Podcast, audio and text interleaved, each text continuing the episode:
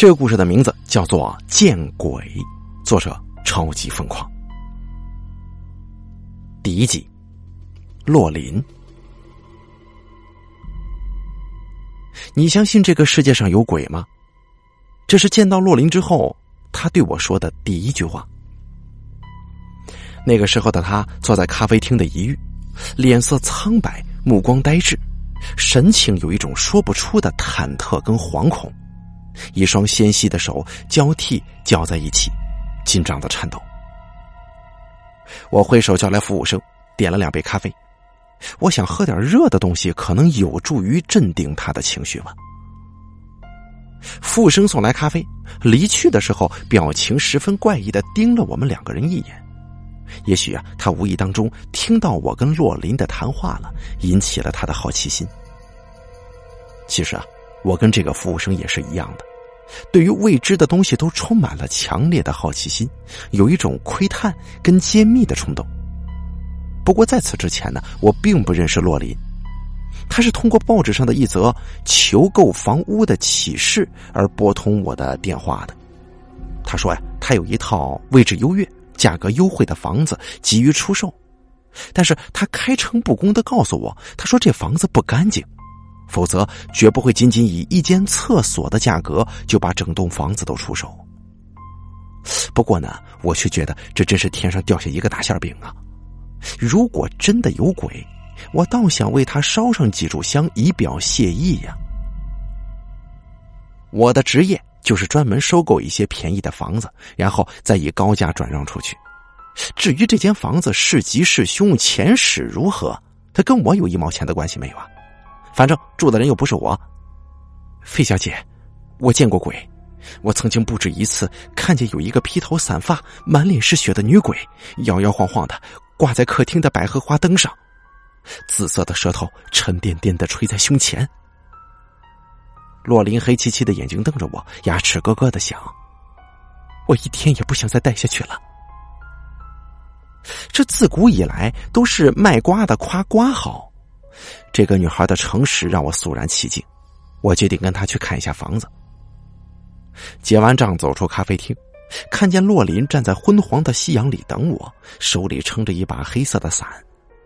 他的脸衬在黑衣黑裙里面，白的透明，吹弹可破。典型的是一个气质冷艳的冰山美人。第二集，杨婆婆。富华大厦位于繁华的市区，二十三层的高度，在密集的住宅楼群里显得是鹤立鸡群。由于地理位置优越，一万五一平的价格在开盘一开始的时候就被抢购一空了。三年前，我曾经在这里拥有两个单位，转手就赚了个盆满钵满。这里的房子呀，一直都十分抢手的。幸好洛林不懂行情，否则这块肥肉轮不到我的。我心里乐开花了，眼前漫天飞舞着花花绿绿的钞票。驱车到达富华大厦，不过也就半个多小时的路程吧。那个门卫居然还认得我，微笑着跟我打招呼说。哟，费小姐，好久不见呐！啊啊啊！故地重游，我过来看个朋友。我说道：“费小姐心地真好啊！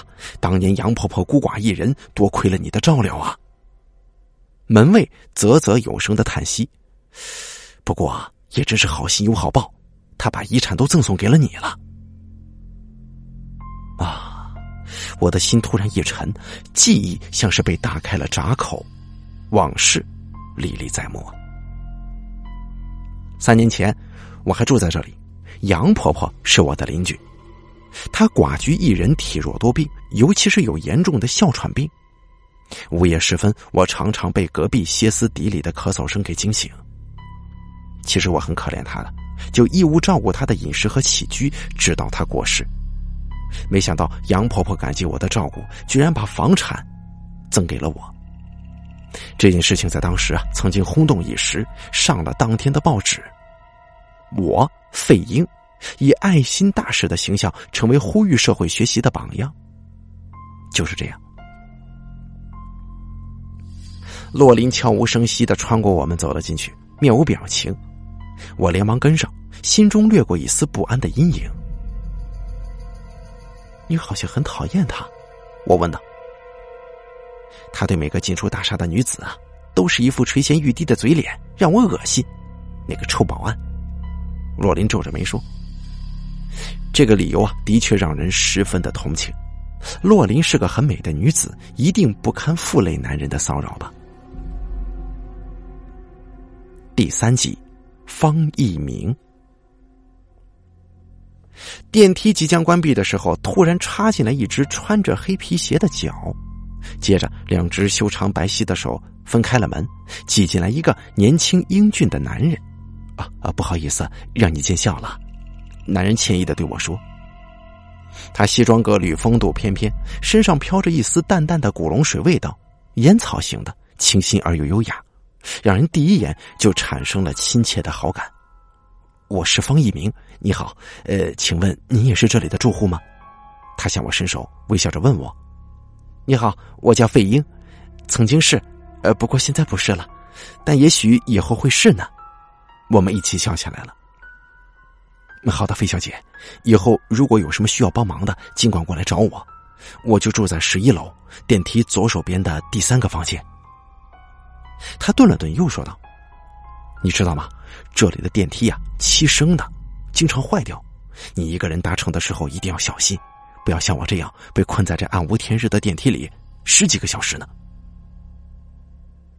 电梯“叮”的一声在十一楼停住了，方一鸣热情的向我道别。回过头来，我看见洛林抱着胳膊站在一角，冷冷的笑。他语气嘲讽的说：“我看你呀，应该小心点他呀，这个人风流成性，是出了名的花花公子。”哦。你认识他吗？我问道。不止我认识，整栋大厦的人都认识他。他几乎勾搭过所有住在这里的女性，臭名昭著呢。哦，呃，难怪你刚才理都没理他，形同陌路啊。第四集，见鬼！到了二十一楼，光线突然一暗，所有的光源都来自于走廊尽头的那扇狭小的窗户。暮气四合，外面天空亦是一团仓皇，猝不及防的黑暗使得气氛在刹那之间变得阴森无比了。糟糕啊，灯泡又坏了！洛林低声咒骂。他踩着软软的地毯行走，瘦小的身躯裹在黑衣裙里面，宛如一个飘忽的幽灵。我跟在他的背后，脊梁有点发凉，隐隐的感觉到四面似乎有无数双诡异的眼睛在盯着我看。这个世界上有很多科学无法解释的事，也许有些东西你看不见，并不意味着它不存在。我心跳开始加速，突然之间有一种悔之晚矣的想法：这种时间看这样一座凶宅，未免时机不太对吧？洛林突然站住，回头说：“到了。”他的脸在黑暗之中是一种没有生气的苍白色，就像是一张冰冷的尸体的脸。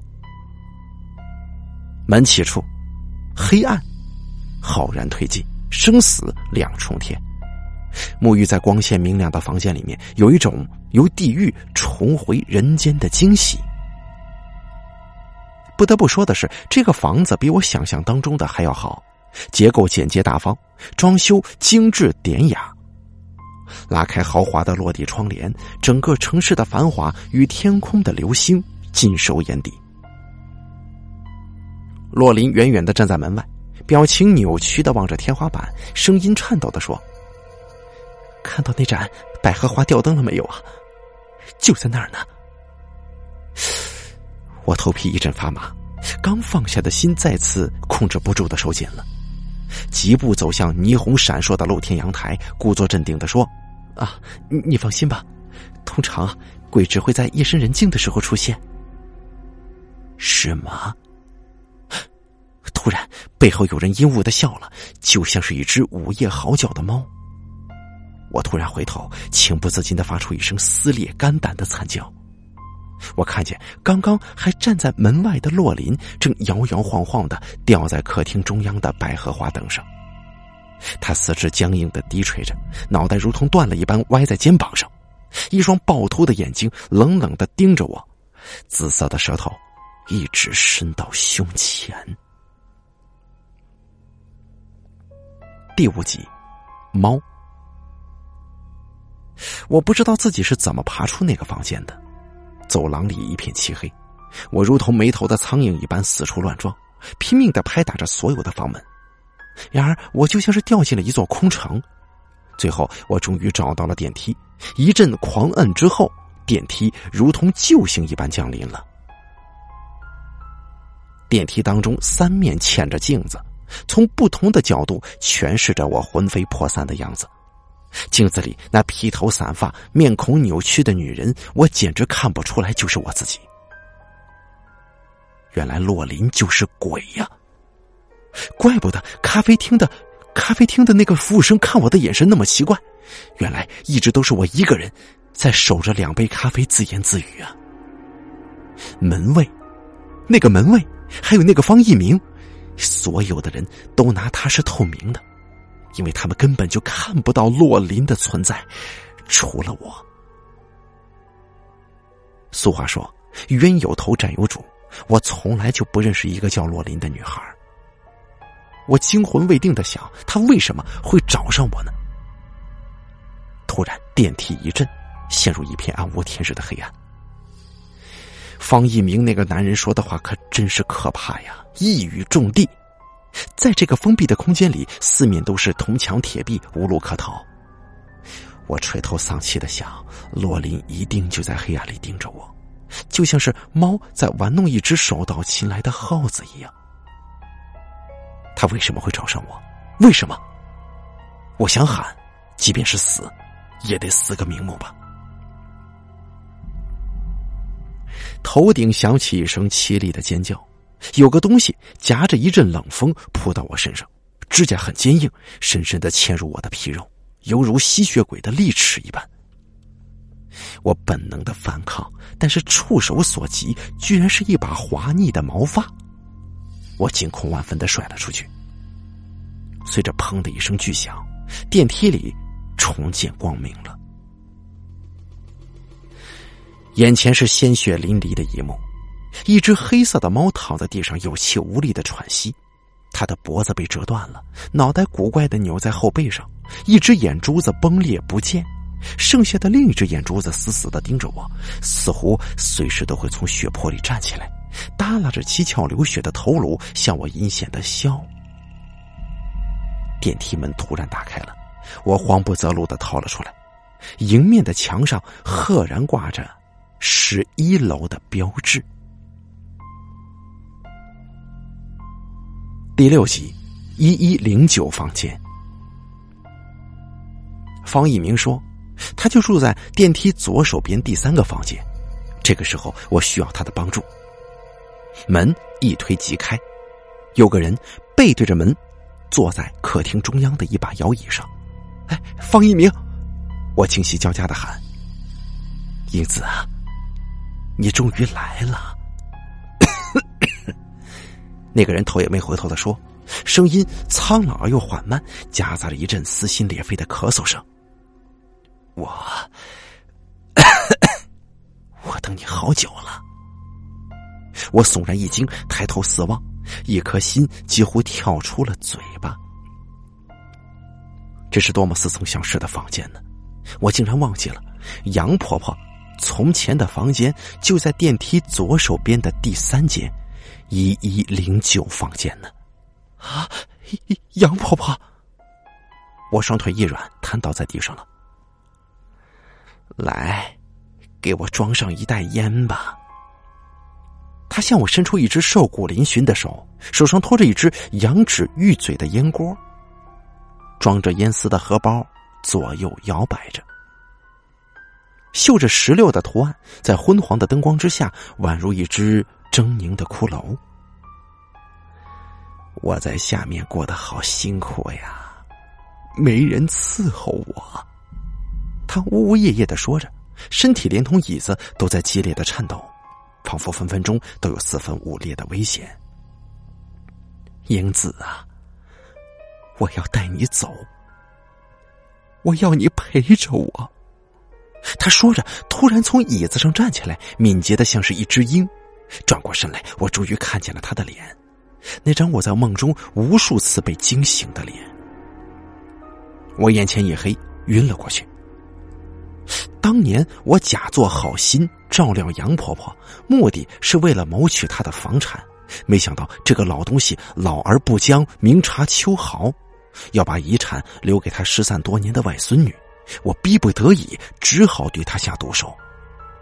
这个世界真的是有因果报应的吗？第七集，我死了。我死了，人生如戏，戏如人生。当我的人生落下帷幕的时候，别人的戏剧正在如火如荼的上演。一一零九房间的灯光突然大亮，杨婆婆佝偻的身躯如同早稻一般拔节生长，瞬间长成了一米八几的大个儿。她伸手往脸上一撕，揭开了一张面具，下面是一张年轻英俊的脸。他是方一鸣。有几个黑影陆续走了出来，洛林，还有咖啡厅的那个服务生，还有门卫，还有那只血肉模糊的猫。方一鸣踢了踢我的尸体，他死了，如释重负的说：“哎呀，没想到他心理承受能力这么厉害，居然差点让咱们三个方案都失去控制呢。”洛林冷笑着说：“天网恢恢，疏而不漏，我终于替外婆报仇了。”他回头感激的对门卫说：“小郭，谢谢你啊！如果不是你揭露真相，我外婆岂不是要含冤九泉吗？”哎哎呀，我我呢，因为一时贪念，入室行窃，我竟然意外目睹了费英谋害杨婆婆的全过程。我想出手制止，但是却为时已晚。哎呀，这三年呢，我无时无刻不生活在内疚之中。能够帮助你完成复仇心愿，也算是。也算是对我良心的一点补偿吧。小郭尴尬的挠了挠头，说：“行，废话少说吧，咱们赶紧善后。”方一鸣的计划天衣无缝，他们先把我装进了一条白色的编织袋，扔在厨房。午夜时分，按照计划把我抛尸海底，我的脖子上挂着一块百多斤重的巨石。一小时之后，他们赶回家中开庆功宴会。彼时留守在家中的洛林将会搞一桌子好菜迎接他们。然而，他们却意外的发现，洛林失踪了。他们怎么都想不到，那个被他们亲手沉尸海底的费英，早就换成了洛林。自始至终，他们的计划滴水不漏，只不过因为一个小小的细节疏忽，让他们的行动功亏一篑。因为我在杨婆婆的身上嗅到了一丝淡淡的烟草型的古龙水清香味道，一切昭然若揭。我顺水推舟，佯装晕倒，然后在厨房里伺机杀死了洛林。金蝉脱壳，李代桃僵，洛林成了我的戴罪羔羊。第二天，我手捧鲜花出现在杨婆婆的青草荒芜的坟前。我是来向他道别的。我决定离开这个盛满了阴谋和罪恶的都市，去一个没有人认识我的地方，开始崭新的人生。过去的费英已经死了。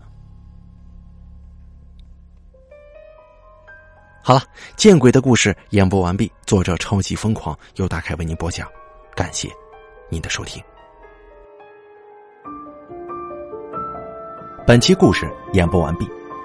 想要了解大凯更多的精彩内容，敬请关注微信公众账号“大凯说”。感谢您的收听。